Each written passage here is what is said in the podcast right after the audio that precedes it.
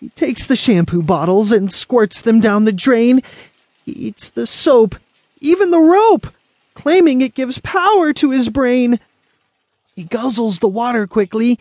Each night when I fill the tub, jump in with my shark fins and hit nothing but leftover suds.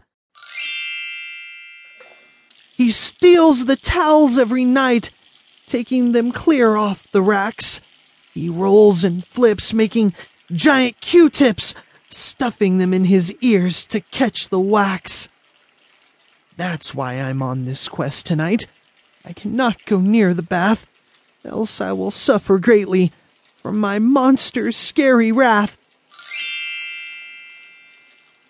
What can I say? What can I do? There's got to be a way. My mom will surely find me soon, for which I know with confidence I'll pay. She does not like me hiding from her, mostly because she hates to seek. Even when we play for fun, she counts to ten but tries to peek. That's it! Enough, it's over! I cannot take it anymore!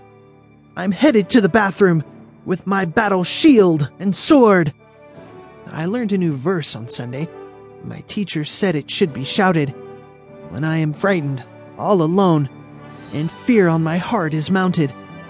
I counted one, two, three, and kicked the bathroom door with a growl. I moseyed in the bathroom wall. On my face was a disgusted scowl.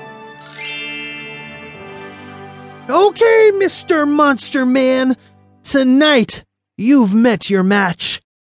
I am here on a secret mission. Tonight, a monster I'm gonna catch.